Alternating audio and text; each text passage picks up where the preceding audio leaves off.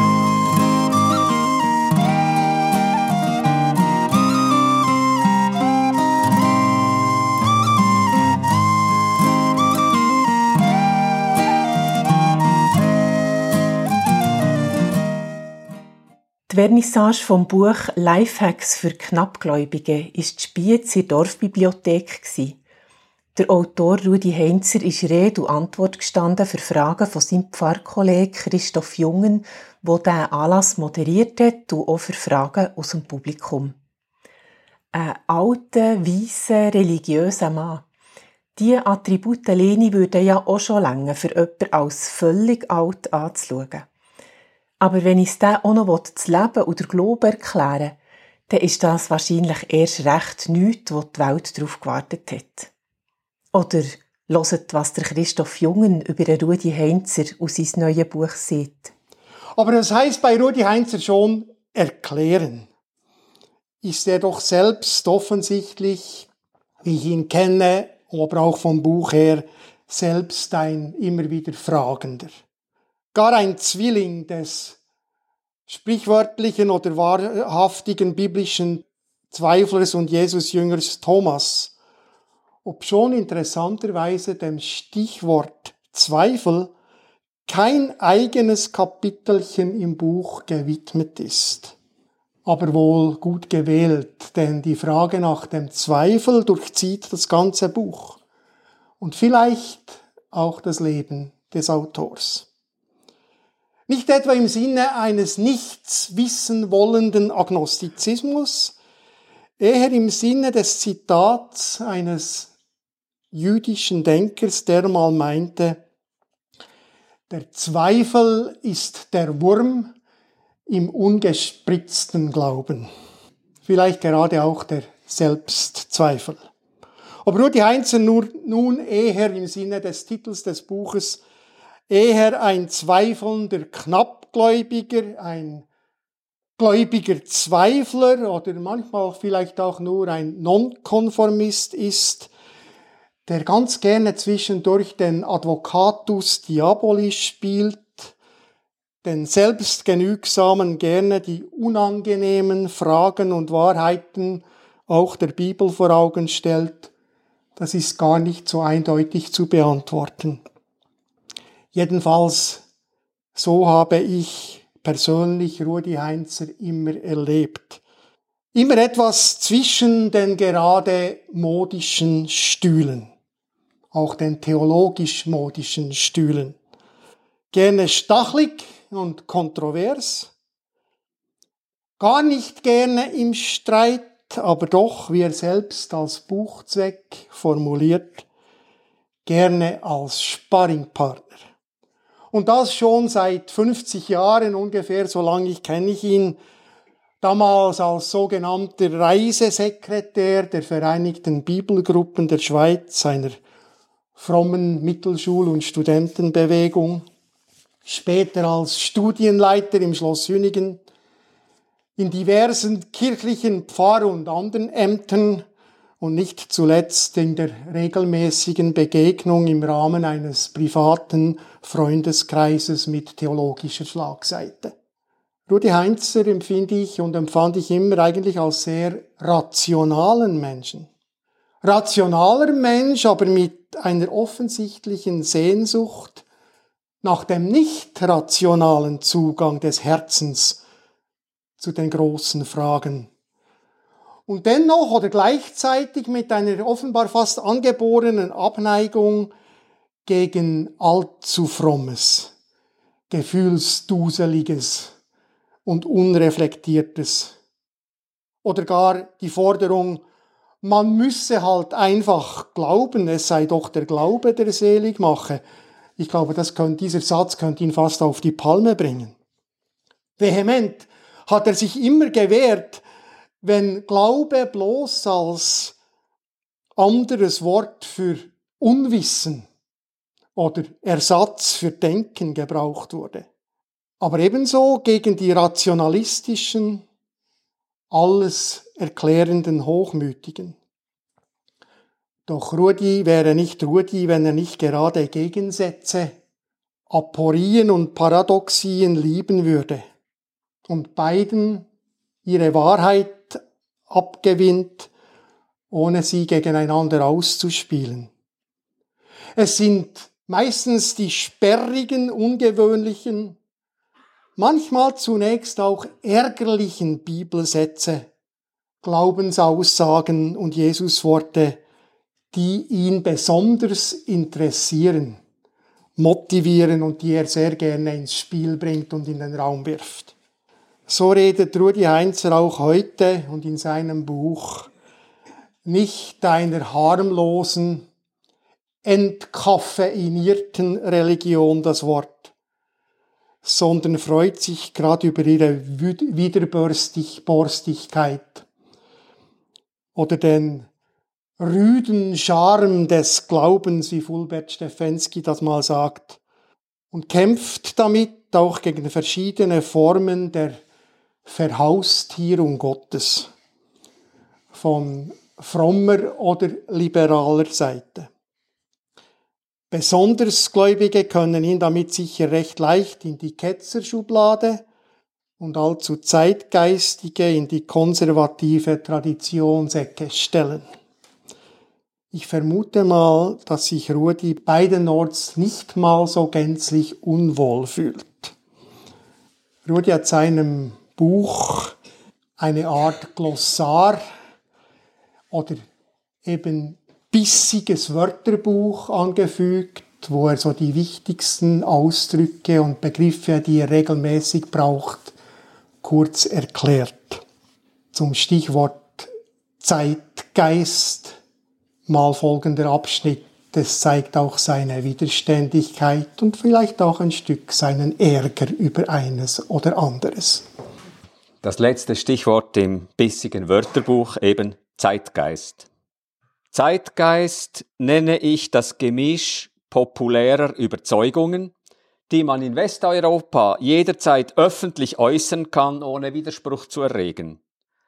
Dass im Sport Fußballer sich für Riesensummen prostituieren, die sie dann für PS-Boliden verjubeln, stört nicht dass eine weltweite Modeindustrie unzählige ausbeutet, Meere verschmutzt und unvorstellbaren Müll produziert, wird in Kauf genommen.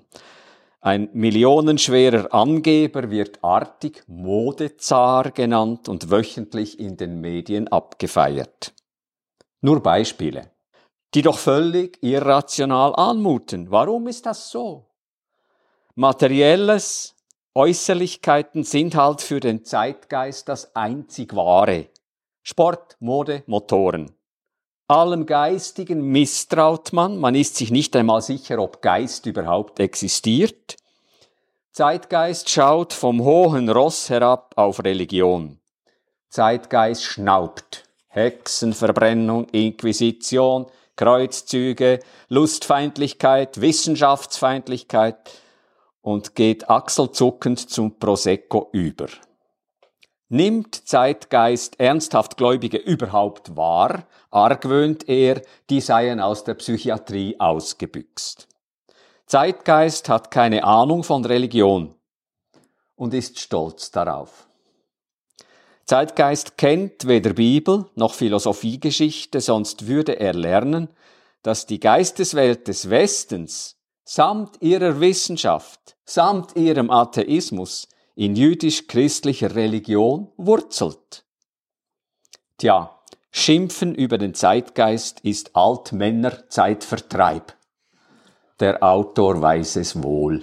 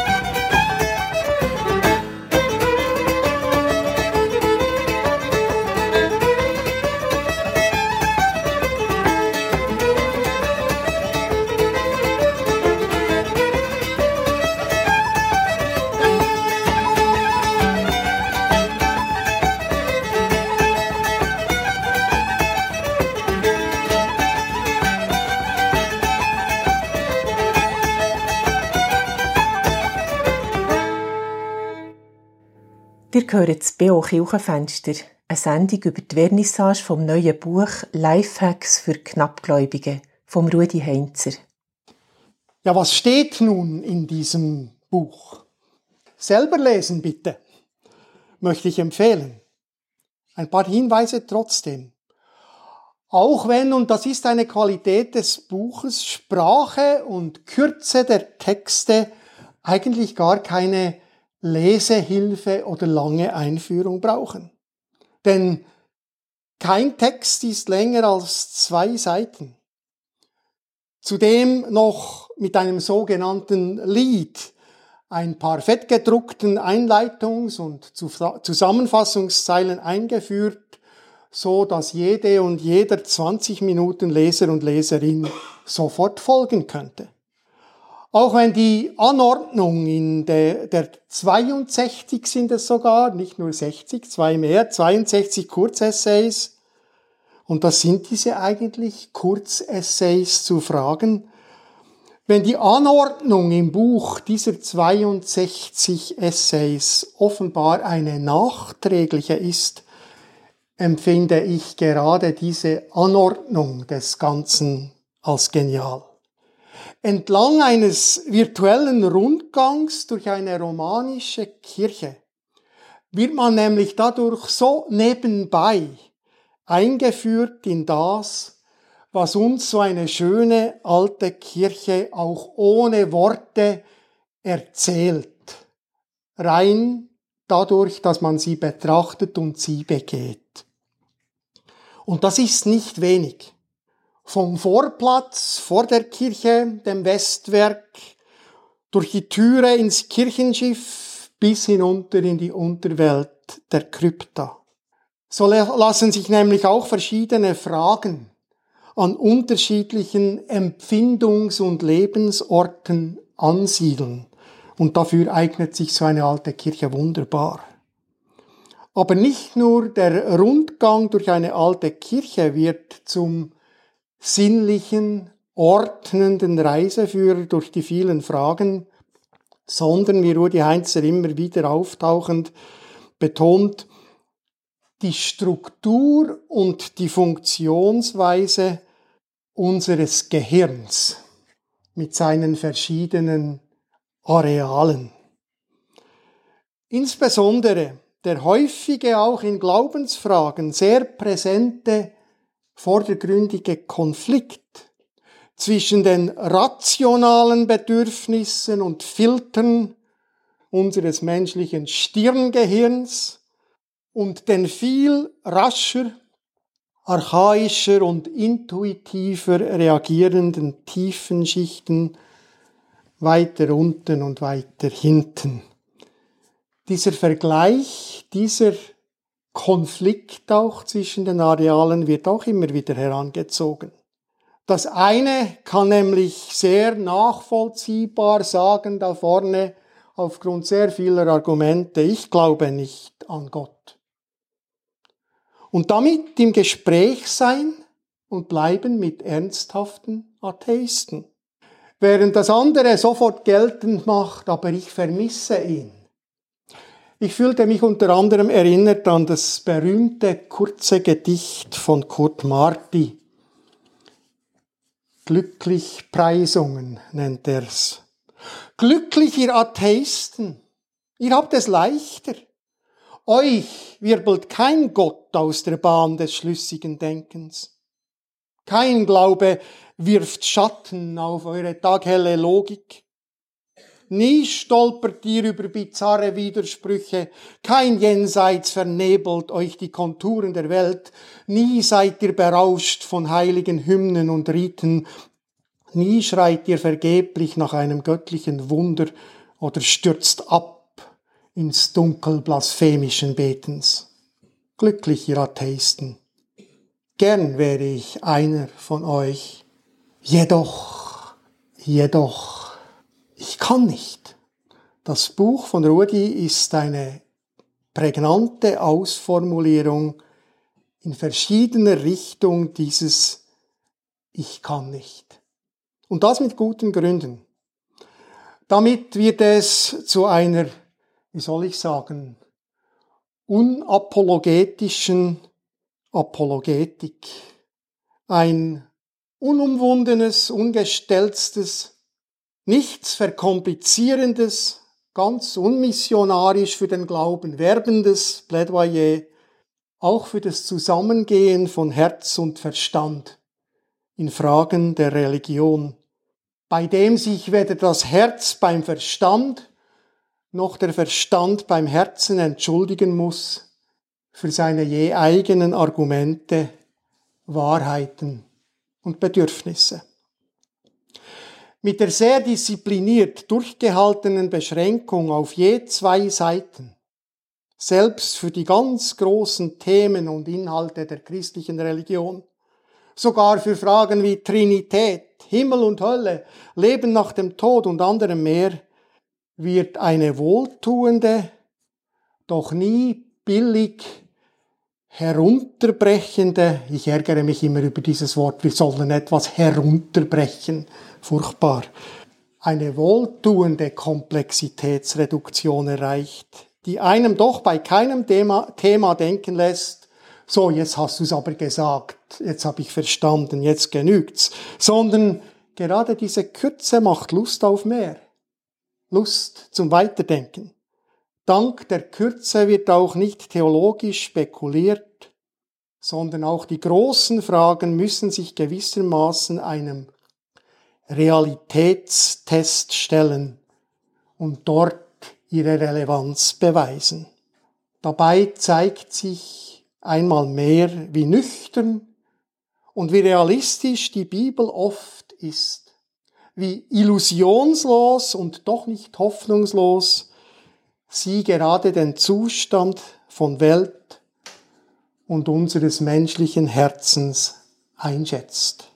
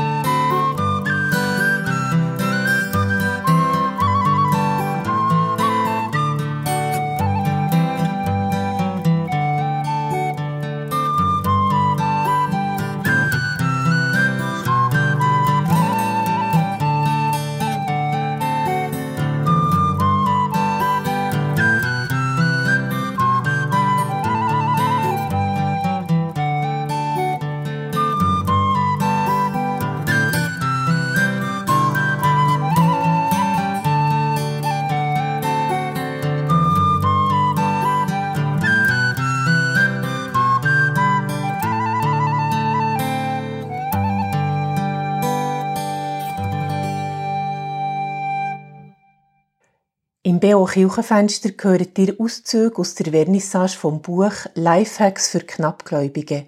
Kurze Antworten auf komplexe Lebens- und Glaubensfragen. Zum Beispiel, muss man eigentlich zu einem Vater im Himmel beten? Der Rudi Heinzer gibt die Antwort. Es gibt unzählige Namen Gottes, viele auch in der Bibel. Wer betet, gibt Gott einen Namen, einen persönlichen, momentan stimmigen Namen. Nächste Woche ist vielleicht ein anderer schöner. Gott weist kein Gebet zurück, weil es falsch adressiert ist. Das ist der Fettdrucklied. Natürlich bringt einen der Vater im Himmel ins Stolpern. Der Himmel gehört heute der Astronomie und der Raumfahrt. Unter Galaxien und schwarzen Löchern ist wenig Platz für einen Gott. Oder eher zu viel? Das Englische hat wenigstens zwei Begriffe für Himmel. In the heavens kann man sich Gott eher vorstellen als in the sky, wo die Vögel flattern. Aber ist nicht Himmel überhaupt out? Ist Gott nicht vielmehr in der Tiefe jedes Menschen? Wie so oft ist die Antwort ja und nein. Jede Gottesvorstellung ist von einer Seite gesehen zutreffend, von einer anderen aber irreführend. Ein Berg sieht je nach Blickwinkel völlig anders aus. Von Italien her ist das Matterhorn nicht wiederzuerkennen. Aus dieser Binsenwahrheit sind pragmatisch Konsequenzen zu ziehen. Jeder Name Gottes, jede Vorstellung, jede Betrachtung religiöser Wahrheit kann eine ernsthafte Perspektive sein. Wird sie aber als alleingültig hingestellt, führt sie in die Irre. So ist Gott im Himmel zu denken, also über, unter oder hinter dem Kosmos. Er ist aber zugleich in meiner Seele, in meiner unbewussten Tiefe. Er ist Vater und Mutter. Er ist allmächtig und ohnmächtig am Kreuz. Er bestimmt alles und lässt mir Freiheit. Er weiß alles, auch die Zukunft, und wartet doch auf meine Entscheidung. Lauter logische Widersprüche. Unser Verstand hat die geniale Fähigkeit, linear zu denken, schön im Gänsemarsch, eins nach dem anderen. Das bringt Ordnung ins Chaos. Der Nachteil, Wirklichkeit ist nie so. Wirklichkeit ist komplex, man kann sich zwar schön schrittweise denken, aber damit erfasst man jeweils nur einen Aspekt. Wir können das Stockhorn aufs Mal nur von einer Seite sehen. Gott kann man nicht in einem Atemzug denken, darum setzen Christen dreimal an. Gott begegnet uns als Schöpfer, zugleich als historische Persönlichkeit aus Nazareth, und als Impuls in unserer Seelentiefe als Liebe. Nacheinander ist das denkbar, zusammengedacht wird's konfus. Heute hilft es vielen, Gott zu denken als lebensspendendes wissendes Du, als ein spontan aktives Zentrum im eigenen Innern, im Unbewussten eben, Gott in uns.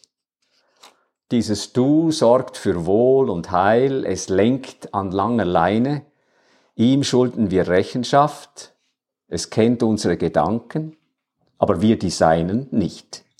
Zum großen Du in der Seelenmitte kann man heute vielleicht eher beten als zu einem Vater im Himmel.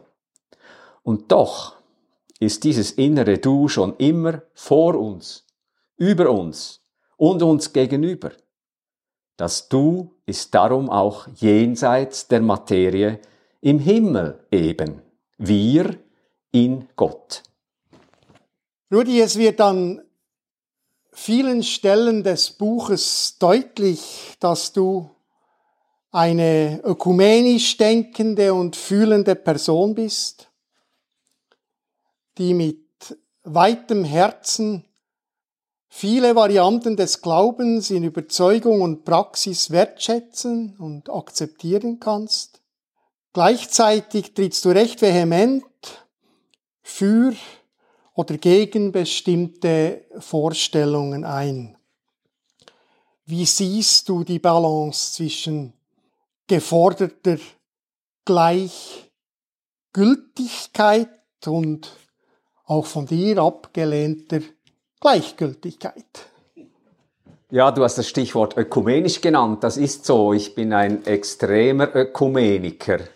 Äh, schon immer gewesen. Ich habe auch die Neuapostolen äh, in die ökumenischen Arbeitsgemeinschaften versucht aufzunehmen. Ist mir gelungen im Kanton Bern wenigstens. Weil bei mir gehört zum Christentum jedes und jede dass das Unser Vater mit mir betet. Das ist eine pragmatische, einfache Sache. Also wer das Unser Vater mit mir betet, das ist mir Schwester und Bruder. So ist das für mich. Und von daher ist die ökumenische Weite ist klar. Aber ich widerstehe natürlich verschiedenen, verschiedensten Auffassungen, die auch konfessionell bedingt sind und sage, da bin ich nicht einverstanden. Äh, ein Beispiel ist ja, das wirst du gemerkt haben, die Auffassung, was kommt nach dem Tod? Da sind wir Christen ja völlig unterschiedlicher Meinung. Oder die, die ganz linken Liberalen sagen nichts mehr. Äh, die, äh, die Reformierten und die Adventisten sagen, nichts mehr, aber Gott weckt uns dann wieder auf. Andere sagen, äh, die Seele geht zu Gott. So etwa der Paulus. Und da muss man doch streiten darüber, was jetzt die Bibel oder die verschiedenen biblischen Schriften sagen. Wenn ich einen Menschen nur akzeptiere und sein lasse, ist das eben Gleichgültigkeit. Und ich denke, Liebe streitet. Liebe streitet, das kann meine Frau bestätigen. Aber sie streitet eben im Sinne von Sparring, also ich, ich, das ist ein Begriff aus dem Boxen, oder? Man kämpft miteinander, aber nicht um das andere K.O. zu schlagen, sondern um miteinander besser zu werden im Sport.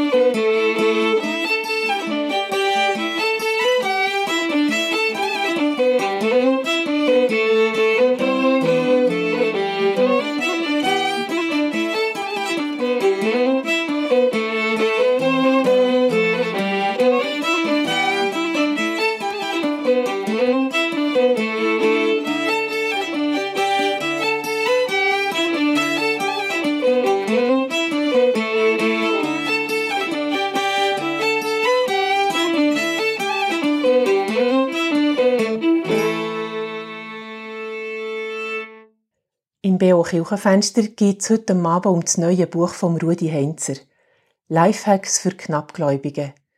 An der Vernissage hat eine Frau aus dem Publikum wissen, wie es der Autor denn eigentlich higi mit Andersgläubigen, mit Buddhisten, Hindu oder Moslem.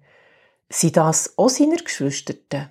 So wie alle die, die er mit ihnen als unser Vater beten Oder wie würde er diesen Verwandtschaftsgrad definieren?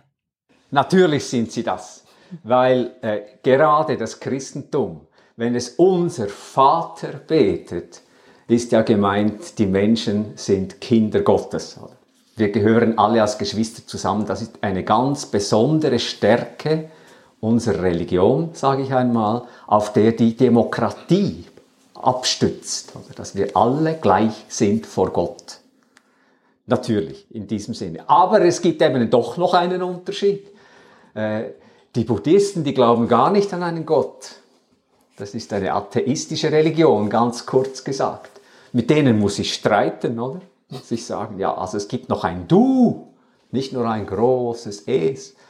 Und äh, in diesem Sinne gibt es eine engere Gemeinschaft, diejenigen, die das ganze Unser Vater mit mir beten. Aber die Unterscheidung ist schwierig.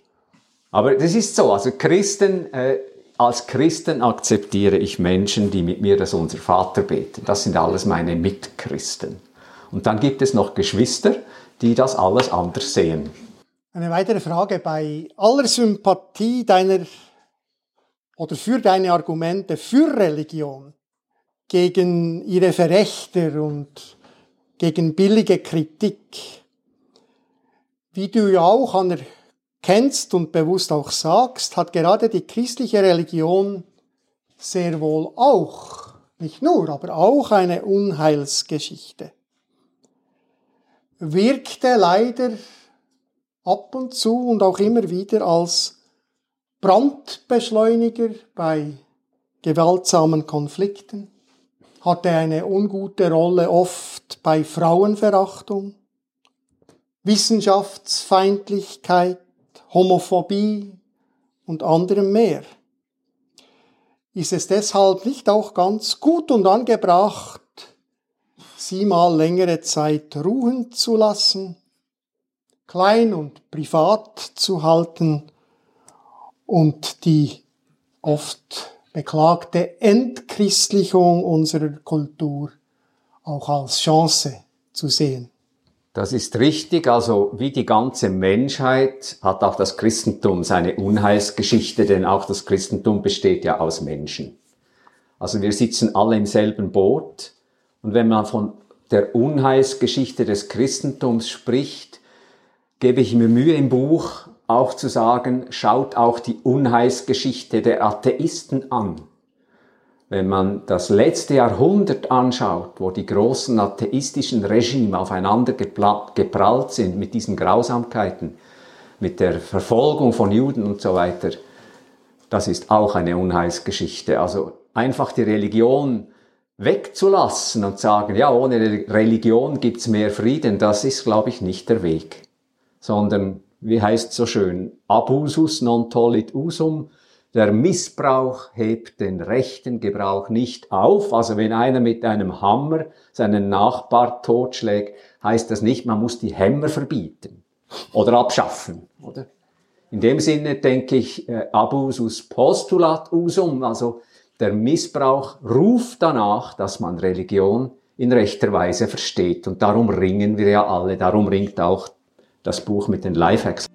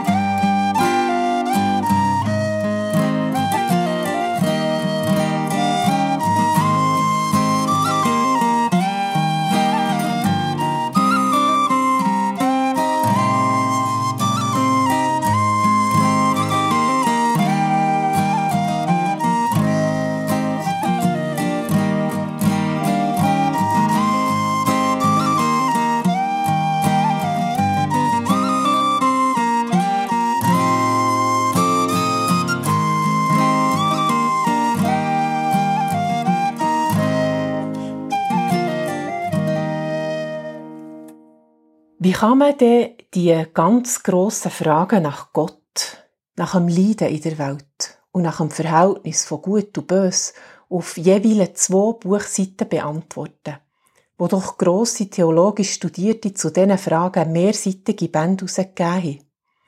Der Rudi Heinzer beantwortet sie so.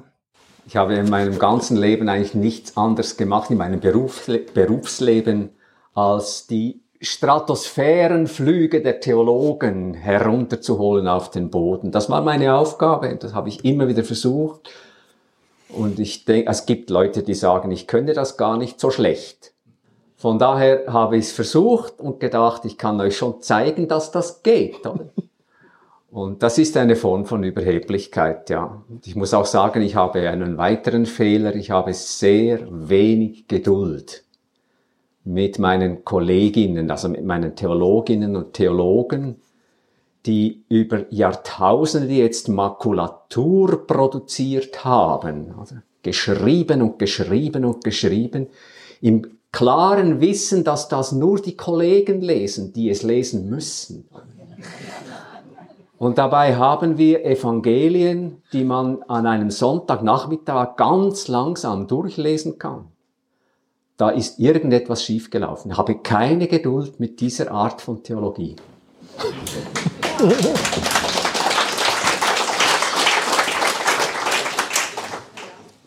Am Anfang von dieser Sendung hat Rudi Heinzer ein Zitat aus dem Alten Testament gebraucht, wo es heißt, des vielen Büchermachens sei kein Ende. Ich habe für den Schluss von dieser Sendung ebenfalls im Alten Testament ein Zitat gefunden, es könnte passen zu dem genialen Buch, das wir heute Abend vorgestellt bekommen, wo grosse Fragen möglichst zugänglich probiert zu beantworten. Der Autor von den Makkabäer-Bücher beendet vor mehr als 2000 Jahren sein Geschriebene mit folgenden Wort. Wenn es gut gelungen und geschickt geordnet ist, so war das meine Absicht. Ist's aber zu schlicht und einfach geraten, so habe ich doch getan, so viel ich vermochte. Nach meiner Meinung trifft beides zu. Der Rudi Heinzer hat da, was er hätte können. Er hat den Inhalt von seinem Buch geschickt geordnet und es ist gut gelungen.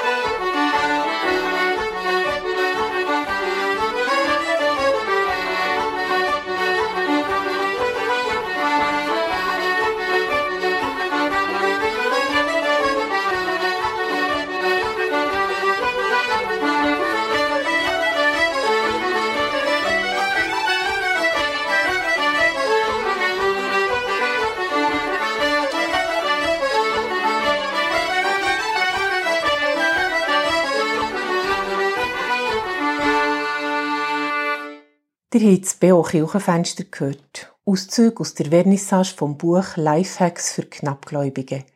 Geschrieben hat es der Pfarrer Rudi Heinzer. Rausgekommen ist es im Theologischen Verlag Zürich.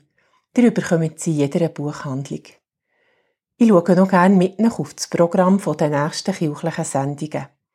Am Sonntag, 10. September, am Morgen vom 9. bis 10. gibt es der BO Gottesdienst aus der Bewegung Plus Thun, die Predigt hat der Meinrad Schicker. Am Dienstag, 12. September, am Abend vom 8. bis 9. gehört ihr das BO Kirchenstübli mit Gesprächen, Berichten und Aktuellem aus den Kirchen der Region. Und gerade nachher vom 9. bis 10. ein neues BO Kirchenfenster. Nicht nur hinhören, sondern auch danach handeln. Ein Bibelgespräch zum Betttag über Jakobus 1, Verse 19 bis 27 mit dem Uli Hering und dem Gesprächsteam. Bis um 10 Uhr gibt es noch ein Musik. Die Marianne Lauener dankt euch fürs Zuhören. Einen guten Abend miteinander.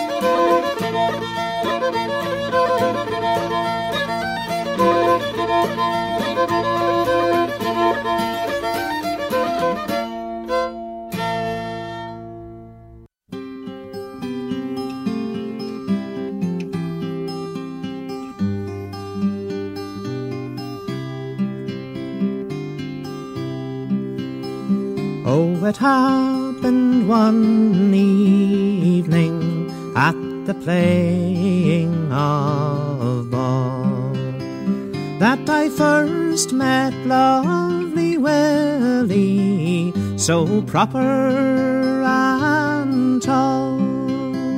He was neat, fair, and handsome, and straight in every limb.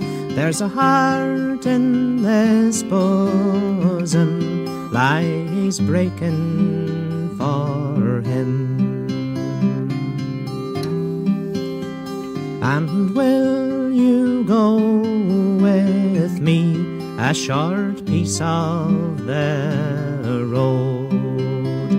for to view my father's dwelling and place of abode?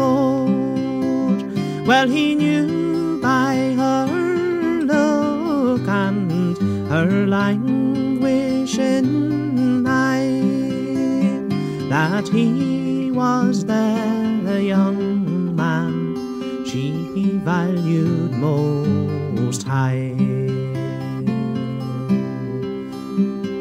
There's a house in my father's garden, lovely Willie, said she, where lords, dukes, and earls they await upon thee, and when they are sleeping in their long silent rest, oh, it's then I'll go with you. You're the boy I love best. But her father been listening in ambush he lay for to hear the fond words those true lovers did say, and with a sharp rapier he pierced her love through, and the innocent blood of her Willie drew. The grave had been